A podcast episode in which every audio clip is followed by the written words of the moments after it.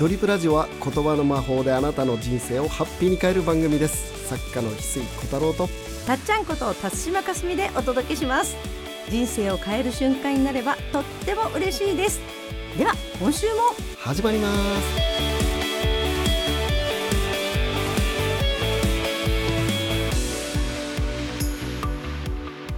さん今日の名言は何ですか？今日の名言はですねまああの前回にね引き続きはい。21度参りっていうのをね人生を変える方法として、あのまあ名言じゃないんだけど、はい。に人生に奇跡を起こす方法としてね21度参りっていうのを、僕は情報水明学のね、はい。あの木村忠義先生から、あのおすすめしてもらってね、うん。今21度じあの神社にうん。毎日、うんあの行ってね21日間毎日行くっていうミッションをうん。いただいて、はい。やってみたら、うん。人生にシンクロニシティがうん。この21日間起きまくっちゃったんですよ。うんうんうんでどんな奇跡がどんなシンクロが起きてるのかっていうのはね話せる限り前回お話ししたんですが、はい。今回はね、うん。その続きというところから、うんあのお伝えしたいなと思います。はい、なんかポロッとなんかカタカナを言ってうってやめたところです。みんなが気になって 一週間眠れないみたいな そんなえお願いします。あの僕の,、うん。その周りでねパワーストーン屋さんもいあの経営してる人もいるし、はい。なあのパワーストーン屋さんって何回も、うんうん。もちろん人生の中で、うん。あの行ったこと入ったことあるんだけど、うん。アンダラクリスタルっていう、うんうん。あのー天然のね、はい。あのクリスタルうん。で僕今まで出会ったことなかったんですよ。うん。でそれがね、あのー北海道でうん。翡翠の学校っていうのをね、うん。やらせてもらってる、はい。そのあのワークショップ会場のうん。1階がね、うん。あのパワーストーン屋さんだったんですへねー。北海道のねキロルさんって言ったかな、うん。うん。札幌のキロルさんっていはい。うところのね、うん。上でワークショップさせてもらったんですが、で休憩の時に降りてった時に、アンダラクリスタルのねその緑色の、はい。ほあのーまあ天然のガラスなんですけど、うんうん。クリスタルが目に飛び込んできちゃって、うん。一目惚れしちゃったんですね。うん。で僕は今までそのほあのパワーストーン屋さんに行って石を買うことってなかったんですよ、うんうん。そんなにパワーストーン好きっていうわけでもなくてあの石は好きだけど、はい行くけど。うん、見るなんか買うまでにははあんまり買わないでしょ、みんな、うんうん しょっちゅうパワーストーン屋さん屋さん行って、はい。パワーストーンよく常日頃から買ってますっていう人は、はそんなに多くないと思うのね、一般的には。い なるほど。もうすごい好きっていう人は、うんうんもちろん買うと思うけど、そうですよねそんなにね一般的に、うん。たっちゃんも買わないでしょ、はい私はあのケルマデックさんがあのワンドを作るって言われた時 人生初めてクリスタルを買いに入りました。そうだよそれぐらいでしょ。こういう世界なんだと思って、ん。うんうんそんなぐらい僕もそれぐらいで、うん。ただその結構ねこの心の世界ってパワーストーンね、うん。扱ってる人がいたりとかはい。好きな人がうん。比較的通常の世界より多いから、うん。お店に入る機会って結構うん。そのあったんですよ、はでもアンダラクリスタルと僕出会うことなくて、でその時初めてアンダラクリスタルっていうものと出会ってね、うん。でもう一目惚れしちゃったんですよ。おでアンダラクリスタルってねどういう石かというと、うんうん。そのラジオでどうし表現するかですね。あのああ。これね あ。これねあのちょっとね書いたのがあるんで、あはい。火山地帯や古代から聖地とされるようなごく限られたところでのみ産出されるうん。レアクリスタルなんですね。おー。ステンドガラスのような透明な輝きを持つ天然のガラスで、うんもうレッドブルーグリーンイエローなどそれぞれに美しい色合いを持ち、強力なヒーリング効果があるそうです。アンダラとはかつて超古代文明レムリアの時代にうん。シェラネバタの地にあったとされる寺院の名前で光の町という意味があります。おー。鉱鉱物学的にも全く解明されてない謎の多いクリスタルでへー。25万年前にレムリア大陸と呼ばれる伝説の大陸に住む人々がうん。一定の意図のもとに作ったと言われ、レムリア時代の寺院にはこのアンダラが鎮座していたという説もあります。成分分析の結果は天然ガラスですが、うん。波動測定にかけると明らかに普通のガラスとは違う高い波動を示すそうです。っていうねあのでこの石にね、まあ、キラキラうんうん。光ってるんだけど、うん。もう一目惚れしちゃってどうしてもそこにあったうん。うんアンダラクリスタル、うん。全部大人買いしちゃったのね。大人だから僕も。それはあの商品として並んでるの？これ全部僕って。並んでるって言っても5つしかなかったんだけど。全部買いあ買い占めちゃった5つ全部買い占めたのときめきすぎちゃって、どれも一個ってわけでいかず全部っていうそれぐらいうん、キャーと思ったんですね。全部欲しくなっちゃって。で僕はもともと物欲ほとんどないので、うん宮下さんの洋服以外は、うん。僕そのなんかお土産に買うとかっていうことも、旅に出てお土産買うとかもほぼないのね。うん。そのもうし食べ物を買う以外はなんか、もうほとんどお金使うことないっていうぐらい、うん。宮下さんの洋服以外ほとんど物欲がないんだけど、もう宮下さんの洋服以来うのん。これが買いたいっていうものが出会えちゃって、うん。まさに衝動買い。ハンダラクリスタルにときめいちゃったのね。うんうん。だからもう今後ね僕に何かプレゼントししてくれる人はもうアンダラクリスタル一択でね 考えていただければほぼ間違いなく翡翠が喜ぶんで。え買ったんですよね。僕はかまだ何個も欲しい。まだ何個も欲しい。まだまだ欲しいんですか？だってそんなに店の全部買ったくせに。何個あってもいい、えー。綺麗だから。ええもう確実に喜ぶアンダラクリスタルだったら。こんなピンポイントでなんかおねだり。みんみんな石井さんに会う時に買いに行かなきゃいけない。安いのになるとはい。そうそうおいくらぐらい？5,000円ぐらいか。あなる、あーなるほど、うん大きさによるけどね、はい。ででそそのね、あのー僕は人生で初めて今回アンダラクリスタルに出会ったんだよね。うんうんでそのことを、まあ、あまりにも感動したんで、フェイスブックに書いたのね。はい。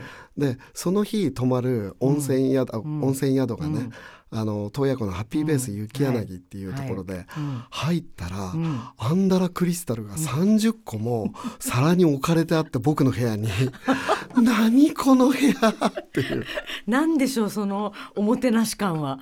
僕人生でこれまでアンダラクリスタルはい一回も出会ったことないんですよ。で初めて出会った日に感動したその日に泊まった宿がうんアンダラクリスタルが30個もほ 僕の部屋に並べられてるの。ええ普段ないですよね？ないの。でたまたまその日泊まった宿が僕の友人のね、はい。ハッピーベース雪柳のはハッピーこうちゃんっていう名前、彼のね、うんその宿だったので、は僕のフェイスブックを見て、うん。たまたまアンダラクリスタルを1ヶ月前にうん。香港の人からうん。1個もらったそうなんです。へでー。1個もらって、うん。でも香港の人は30個ぐらい持ってたそうなんです。で1個だけもらったそうなんです。でこうちゃんがうん。何かの直感を得てうん。1個だけじゃダメだと思ってはい。全部欲しいって。うん。はうん。一個って言われたのに。1個って言われたっていうか1もらっ個もらったん。だけど、欲しそうにしてたら 全部くれたそうえなんです。ー欲しそうにするって大事ですね。そうそう あ、一個あげてってそれがあの欲しそうにしたら三三十個、三十個。そうそう30個？ぐらい。えー。すごい。うん、でその30個が僕の泊まる部屋に、うん。うんテーブルにアンダラクリスタルが綺麗なお皿の上にもう本当に宝石の宝箱みたいなお皿がは僕の泊まる部屋に置かれてあるんですうよ。わーそれこうちゃんとしては水産の情報喜ば、うん、僕をたまたま翡翠さんのフェイスブックを見てアンダラクリスタルをたまたま香港の人から1ヶ月前にもらっていたと。で、ね、ししょっちゅう見かけるものだったらうんうん。あれなんだけど、うん。僕が人生で初めてアンダークリスタルを見かけた日に泊まったところが、うん。アンダークリスタルが30個も敷き詰められてるテーブル。すごい。これもね、うん。あの前回もお伝えしたけど、うん。21度おうん。神社参りをしてる間って、うんうん。こんな奇跡がね前回もそのこんな奇跡が起きたって話をしたけど、うん。こんな奇跡がうん。しょっちゅう起きるようになるんですよ。うん。もっと言いたくて今週続いてますからね。もともと。はい。僕の人生、うん。シンクロ確かに起きやすい方ではあったんだけど、こんなに毎日なんか起きるって、あの今日何が来るかなぐらいのね、うん勢いで、はい。あのその21日間って、すごい来始めてうね、ん。でそのしかもね勘がさえ渡ってくるんですね、はいはい。うん。勘がさえ渡ってきて、うん。例えばそのまあそなのでね今日の結論としては、はいはい。その別に僕のねシンクロ自慢話をしたいわけじゃなくてそその気持ちは4割ぐらいしかないんだけど。あある あるの4割6は言いました。割は6割は。そのうん。21度お神社参りをうんうね、ん。で特にそのあのなんか今行き詰まってるとか、苦しいとか人生がなかなかうまく立ち行かないっていう人はもう絶対挑戦してみてほしい。うんうんうん。なんか勘が冴えてくるっていうのは前回のなんか終わりの言葉でしたよ。そう勘がね、うん。これ勘が冴えてるのか、はなんかねなんか起きてもねその理由が分かっちゃうんですよ。例えばうん。その柊君っていうね、うんうん。その前回もお話ししたうん。洞爺湖のワークショップに参加してくれてた、うんそのお母さんのね、うん。あのせいちゃんっていう、うん。あのヒーラーさんが参加してくれて、うん。その息子さんが柊君っていうね、はい。もうめちゃめちゃイケメンの小学生が参加してくれてて、うん。で心もすごいなんていうか感度が良くて、うん。あの予宿インタビューをねワークでやったら、みんなで翡翠さんの予宿インタビューもやってあげたいなんて言ってくれるね,、うん。あの男の子で、うん。であこの子感度いいなと思ってね、うんまあ、見見守ってたんだけど、うん。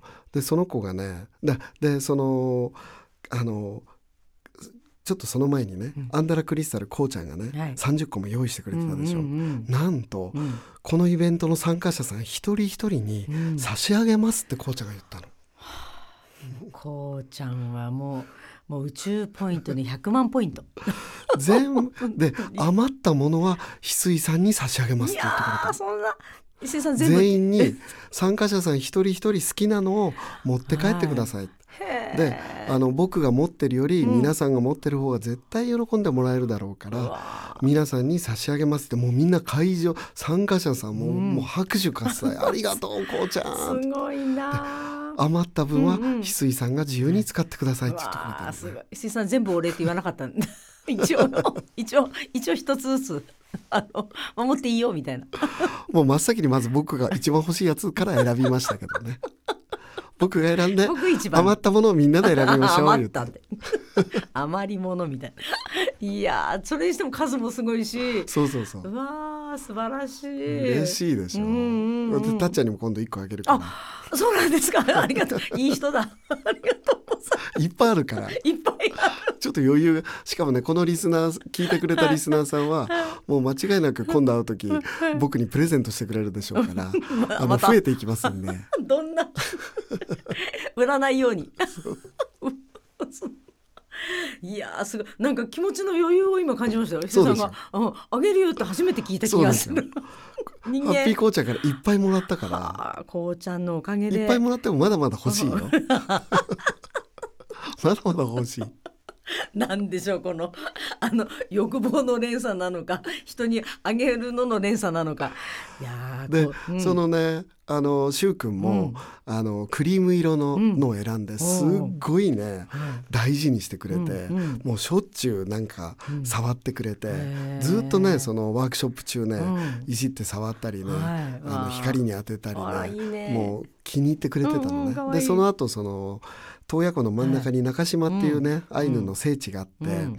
昔からね平和の祈りをアイヌの人たちが捧げて、うんうん。あのくれてたね。もう聖地なんだけど、うん。そこにねみんなで渡った時に、うん。あの柊君がなんと、あのなくしちゃったのポケットから落あとして。らそんなに大事にしてたのに？うんうんうん。でみんなで落とした場所が分かるから、うんうんみんなで必死に十何人でみんなで必死に探したんだけど、うん出てこなかったの落とした場所分かるのに、うんうんうん。あのちょっとあの草が生えてたりして、はいはいそういう影に隠れちゃったのか、ああの十何人でね、うんうんうん落とした場所を探したけどね、出てこなかったの。うんうん。どこでこの辺で落としたっていうのが分かってたんだけど、うん出てこなかったのね。はい。で俺出てこないだろうなって分かったの。え、どういうこと？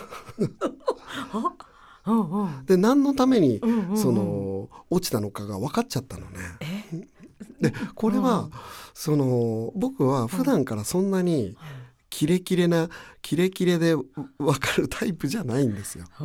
降りてくるとか そうか感じますとか見えますとか。いわゆる業界用語で、はい。はい見えます聞こえます感じます、はい。降りてきましたっていうのうんうんうん。はそんなにないんですよ。うんうんうん。それが？でもでもその時はもう21度お参りしてる、かな？あのクライマックス期間ですから、うんうんうん。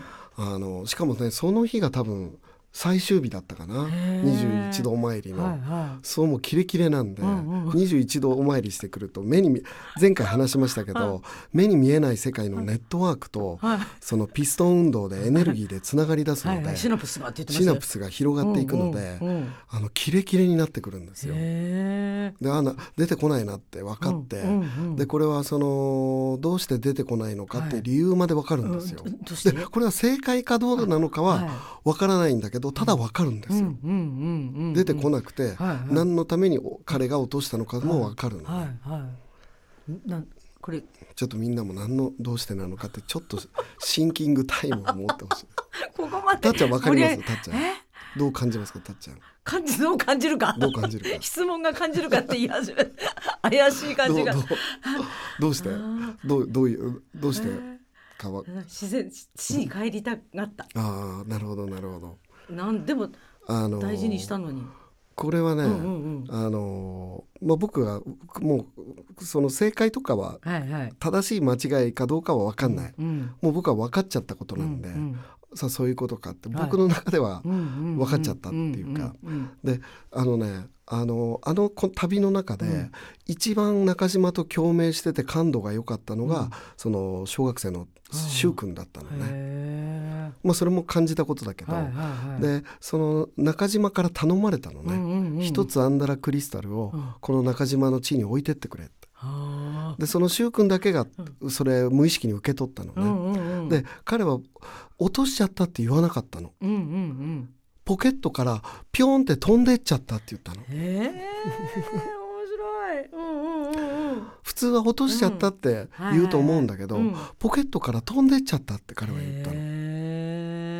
であのあその一つだけ、うん。そのお水ってねこの湯の里の研究で分かったけど、全てのお水ってつながってるのね、うんうん。だからアンダラクリスタルもねクリスタルだし全部つながってるけど全部つながってるんだけど、このアイヌの聖地の中島に、うん。その一つ置かれてることが重要で、そこから祈りのねずっとアイヌの人たちが祈りを捧げてきたそのエネルギーをうん。その一つそこに置いていくことで、うんうん。全部がその祈りのエネルギーを、あのーうん。伝え合うからね、うんうんうん。その発信基地としてうんうん。一つ置いていく必要があったんだなっていうふうに受け取ってへあー。だから彼は落としん柊君っていう男の子は、落としちゃったって言わずに、うん。普通ね落としちゃったって言うと思うんだけど飛んでっちゃった。ポケットから飛んでっちゃったって言ったんだよね。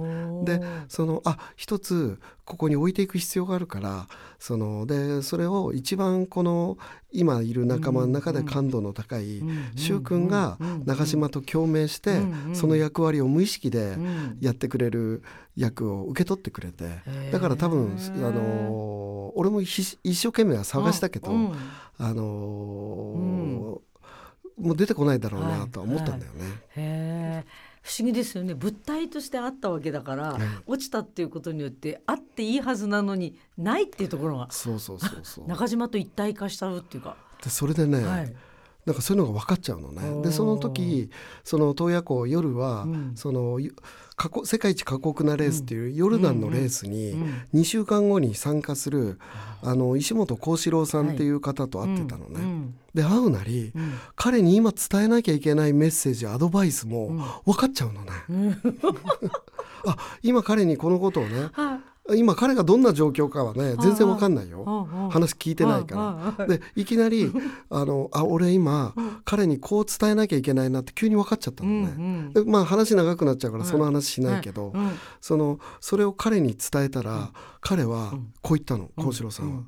分かってます」ってい言ったやーどんなやりとり そのその二人のやり俺もそう思ってたんで「分かってます」っていきなり俺何の状況もただ彼が2週間後にレースししに行くのに彼の課題というかアドバイスがその急に分かっちゃったのへね。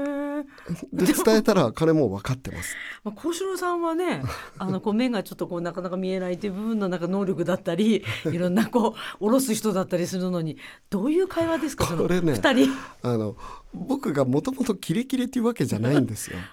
もうリスナーさん分かってくれてると思うけど。むしろむしろなかなか話が通じないっていう。でもそういうモー奥さんドのの気持ちさえ分からないような男なんですよ僕は。家族の中では。本当に。で 犬の中でもあのねワンちゃんってその順位をすごい気にする動物なんだけどその明らかに僕が最下位だっていう最下位扱いしてくるんですよワンちゃんも。それぐらいわからないという。通じない。その僕はあねあなんか知らんけどまあ合ってるかどうか分からんけどその急に分かっちゃうっていうね。んあのこれはねもうその目に見えない世界とのシナプスがねつながっていくっていうね、へあーの効果からだと思うんですなのでね、はい。まあその、はい。ぜひね、はい。2024年を最高の1年にするために、うん、ために、今年ねうん、年内中うにん21度神社お参り。はい、21度参りってうん。業界用語で21度参りって言うんですが、うんうんうん。あの21度参りって検索すると出てきますのでぜひね。はい、でさらにうん。もっと入念にやりたいっていう人は、うん。木村忠義先生がおすすめしてるうん「大原へ祝詞」っていうと検索しても出てきますんで、はいはい。それを唱えるっていうのもね、あの合わせてやってもいいと思います。はあこれから翡翠さんとはあのなんですかテレパシーで喋れる。どどういう？どんな感じですか、あのまずはね、はい、そのつながってほしいね。でもそれぐらいこう変わっていくっていう現象がね、あったっていうのをリアルで。急にキレキレになってきます。すごいわ、それ持続はずっとするんですか？いや終わったばっかりなんでお。持続してほしいと願ってるけどね。そうです。か 家族の声もわかりますようにというわけでね。貴重な話でした、あのうん。ー今回ね、はい。おすすめとしては、うん。ああとね「今日誰のために生きる」っていう本が、はい。今正元さんとの協調うん。絶賛発売中ですし、はい。2023年ね、うん。12月22日、うん。生まれてきた意味を思い出すという時空フェス。はい。今年最高の、うん。あのーイベントが待ってますんで、はい。ぜひねそこでお会いしましょう。はい。お待ちしてます。ありがとうございますこの星が銀河一楽しいドリームプラネットになるために日本の精神性を100年進化させたい。そのためにお送りしているドリプラジオ。あなたの心にそっと寄り添えるラジオになりたいです。大切なお友達にも紹介してもらえたら嬉しいです。翡翠小太郎と。たっちゃんでした。また来週。会いましょう